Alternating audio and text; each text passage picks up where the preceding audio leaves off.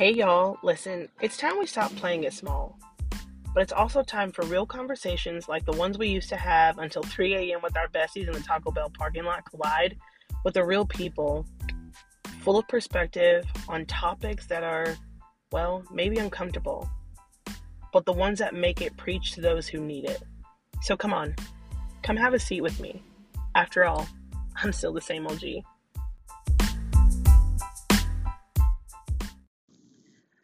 And baby, if the sun comes up and I'm not home, be strong. And if I'm not beside you, do your best to carry on. Tell the kids about me when they're old enough to understand. I'll tell them that their daddy was a good man. Oh my gosh, you guys. Okay, we're just gonna jump right into episode four. I know y'all are like, gee, you can't keep making us cry. I promise it won't always be tears. But like I said, you gotta start with the end and go to the beginning because that's how stories are really written. And oh my God, thank you again for coming to have a seat with me. I love you. I'm so grateful that you're here. But see, I have to tell you about The Good Man. So, this song by India.Arie, you can go look it up. It's literally called Good Man. I almost, almost walked down the aisle to it when I was marrying John on March 16th. and it was so precious. But something that day was like, nope, you need to change it, you need to change it, you change it. So I actually, it, it was another inside joke. I actually sang praise and worship. I went to Bible college for music um, on top of going to college college for marine biology and criminal justice. And so the entire time Jane and I were dating, engaged, I would never, never sing for him. So much so that it actually pissed him off. And if you know me, you know like I love a good game of chase, tag, hide and go seek, manhunt, whatever you call it. We called it all of those things. But I never realized how much it bothered him until one day he was like, I like it how you sing for everybody else, but you don't ever want to take the time to sing for me. Again, fun fact I don't like being put in uncomfortable situations because I act a fool. And then I just make a big joke out of it instead of being for real. And so, me and my pastor teamed up. We double teamed. She wrote us this beautiful, beautiful song for my wedding.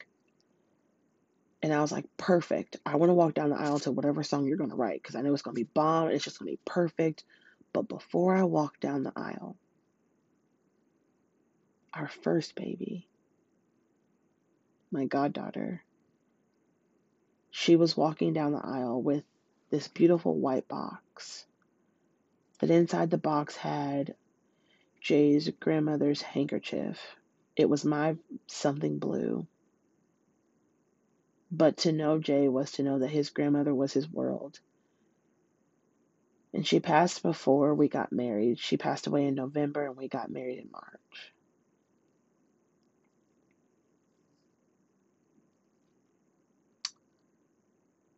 And as my sweet baby, who's now all grown up, walked down the aisle, she was walking to give him this box that held his granny's hanky in it.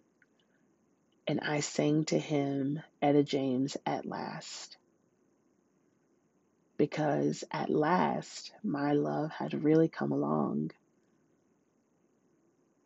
And it was a dream that I got to live out loud every freaking day. And y'all, when I tell you that I loved that dude, I loved him. He slowed me down. He allowed me to just be. Like I said, I don't know, in one of the first three episodes, I was a girl who was always on the go. I'm a military brat. So anytime I was ready for an adventure, I could pack a bag, be in my car, and to my destination anywhere, genuinely in four and a half, five hours. If it needed to be more than four and a half, five hours, I didn't have a problem booking a flight, packing a bag, and still getting there in four and five hours, okay? And so I remember at the end of our wedding ceremony, we got in the car and we were driving to the reception. And he was like, Oh my God, we married now for real. There's so much more that I have to tell you, but we'll come back to that, okay? Somebody send me a DM or something on Instagram to remind me, come back to the story. But this song by India.Arie came on in the car that day and he grabbed my hand and he said, Man, I can't wait to have babies with you. I was like, Can we can we enjoy the day? Like we just said I do, and you now want to talk about babies.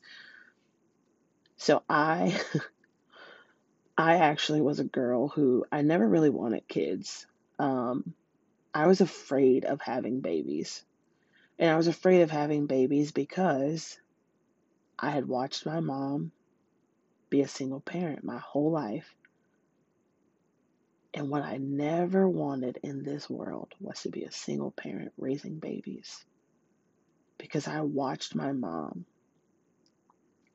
say no to things that she really wanted to do for herself just so she could tell me yes and give me the world.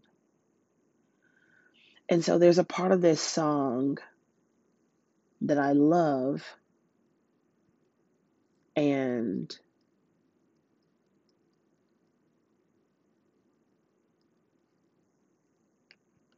okay, I'm going to be really cheesy. It's fine. It's my podcast. I do what I want.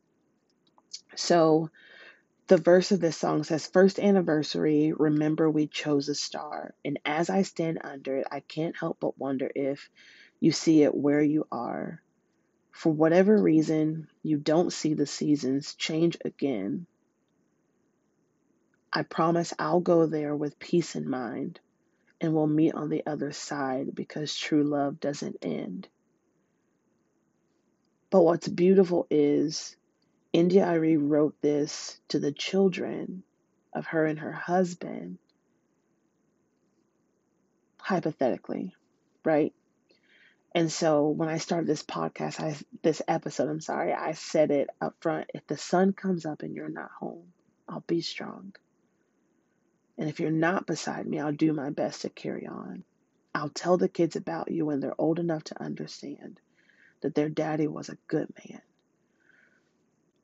And a few weeks ago, I got a phone call from a beautiful woman who has some of the most, and I genuinely mean this, some of the most beautiful kids. And Jay and I, because I was raised in a single parent home, we always somehow fell in love with the girls who their daddies just didn't act right. Let me tell it. This is how I tell it. And it didn't matter their age, whether they were 15, 5, 25, they were just younger than us. And although my three girls don't have their daddy, I can genuinely tell them that they got the world's greatest daddy. And he loved them so much that he taught them how to share him. So much so that a lot of these young girls who we felt so drawn to, to love, to hold, to be tough on them when they didn't want to listen to their parents. Um, again, we always invited them to come and have a seat at our house. We taught them how to care about their feelings. We taught them how to care about respecting their parents. But most of all, we taught them how to feel loved and express it, but how to say it too. Because one thing that my mom taught me, even though my dad was not in the home, is that you can have a very, very absent but present father living in your home, or you can have a very present, active father. And Jay was a very present, active father. We birthed three beautiful daughters, and he never missed a moment. But the greatest part of who Jay was is that when he wasn't with our kids, he was a football coach to one of the most amazing leagues in our town. And he wasn't a boy dad, although I wanted to be a boy mom so bad. I love football. We love football. Football was our language. I love all sports. He took on a team of seven and nine year old little boys and he wrapped his arms around them because Coach Jay taught them life lessons. And it was more than just football for him, it was a season of growth, it was a season of growing. Kids who just needed to have an outlet to be heard, to be seen, but most of all, to be loved. And then we had some of the most amazing young ladies who always said that Uncle Jay, as some of them called him, or Mr. John, reminded them that their stature and their confidence and their beauty was more than how long or how short their skirts and dresses were. It was more than the piercings and the tattoos that they had. It was more than their mistakes that they made. It was simply more because they had a dad that loved them, even if he wasn't their biological father. And so it's funny because here I was two weeks after our honeymoon, unknowingly pregnant. And I remember, I'm so sorry. I'm laughing because it's funny. I remember calling him at his job. And I remember saying, I didn't go to work today. And he was like, What? What do you mean? And like a nerd, I was like, I I just wanted to have lunch with you. So I'm gonna come and pick you up so we can go to lunch. And he said, Okay. This is nice. I get to go have lunch with my wife. I didn't want lunch that day. I had quickly ran into a Starbucks, ordered drinks, and as the girls were making my drinks, I ran into the bathroom and took a pregnancy test. And when I tell you that I was scared as all get out to look at that stupid stick,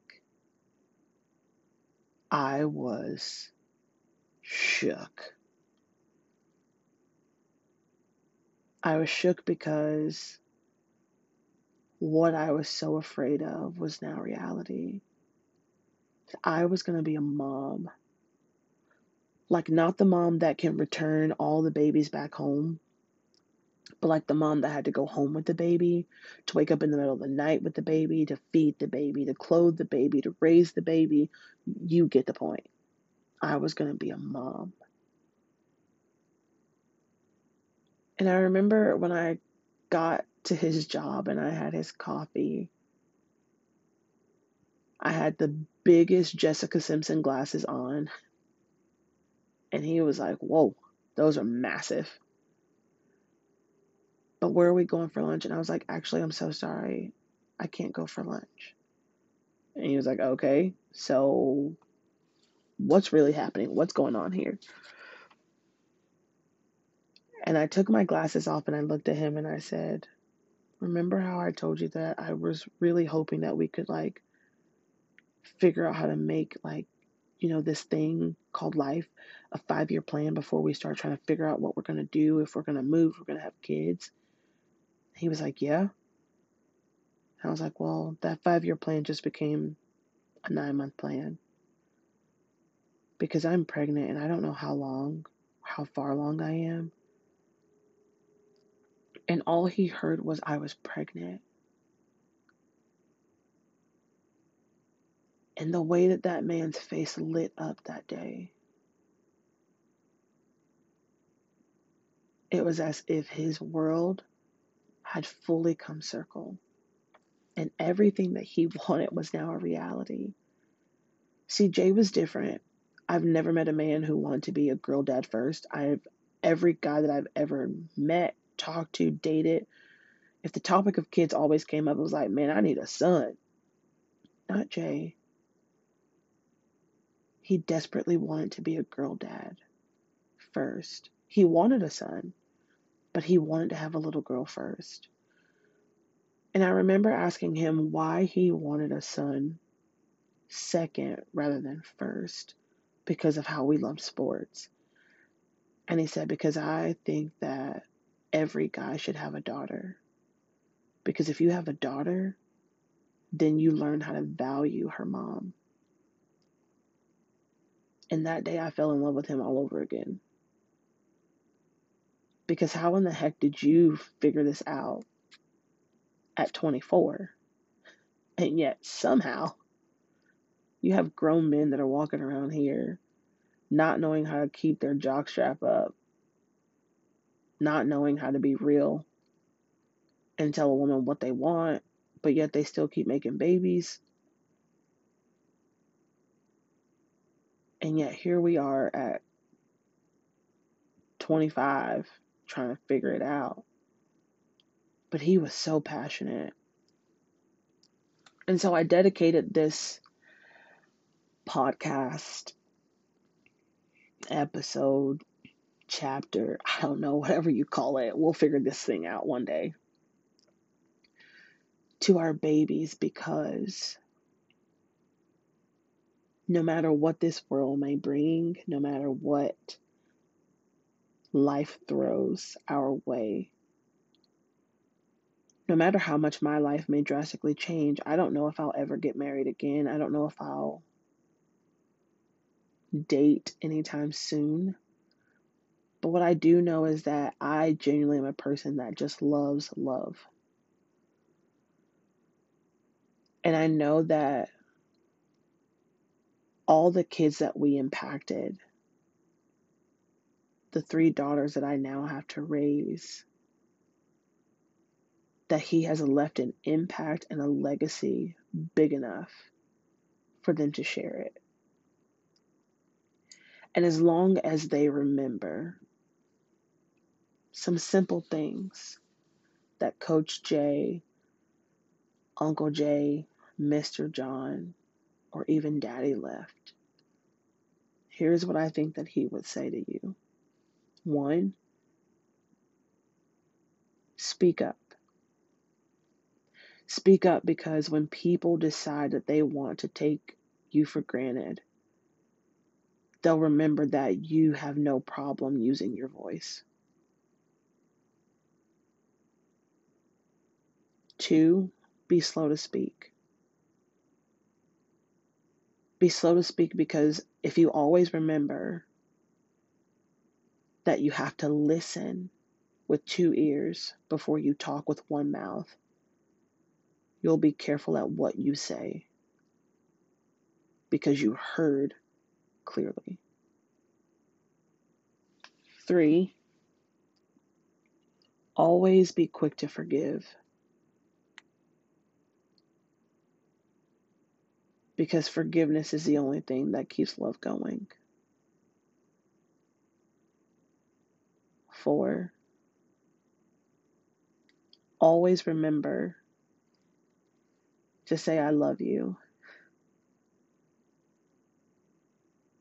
And when the time is right that you are in love and you are married and God has shown you your person, hug every day for two minutes and kiss a minute long. because touch is a beautiful thing when it's done right. And lastly, always be willing to go have fun. Because when you decide to live life and live it fully, there will come a moment where you have to say goodbye. But it's really not goodbye. In the words of Jay, see later.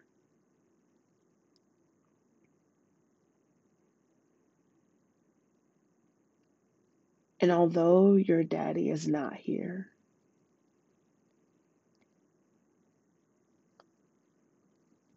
what he has left you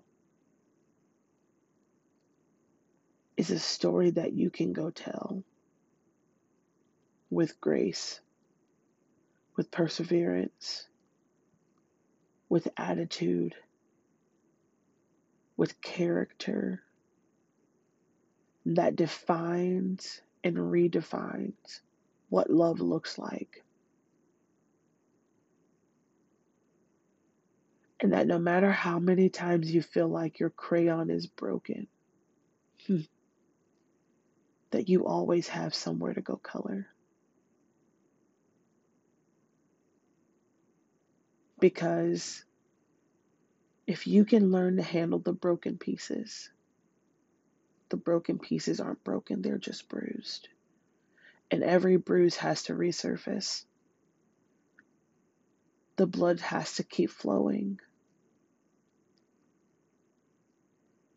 And as long as you have breath in your lungs, be kind to people, respect people, love them well. Because when you love them well,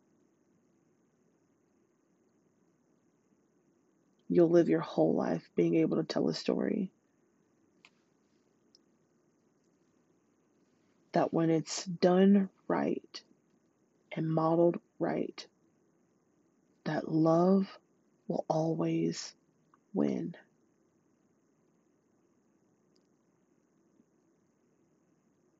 So just remember this simple thing.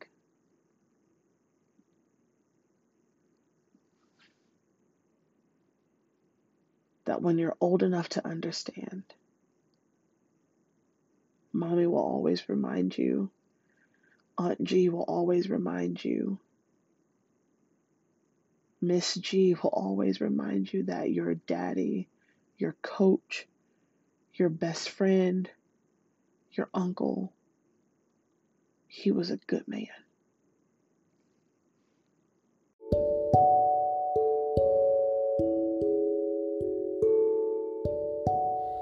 Wow. Thank you. Thank you for taking the time to accept my invitation to come into my home to come and have a seat with me, but to allow yourself to actually be vulnerable enough to ask the hard questions, to enjoy the journey. Listen, I will always make this space a space where you can be free, where you can be who you are, but where you know that no matter what, when you get up from the table and walk back out my door, that the next time you feel like you just need a space, that you can always come back and have a seat with me. So until next time, do me a favor. Go grab your best friend and tell them, hey, girl, listen, I just found the new place that we can go and have those conversations. The ones that we sat around in the Taco Bell at 3 a.m. having but a place where someone else just gets it. They're willing to get in the trenches with us, they're willing to cry, wipe our tears, laugh really loud, but get uncomfortable with having the hard conversations. But more than anything, please know you can always come knock on my door because I'll always have a seat ready for you.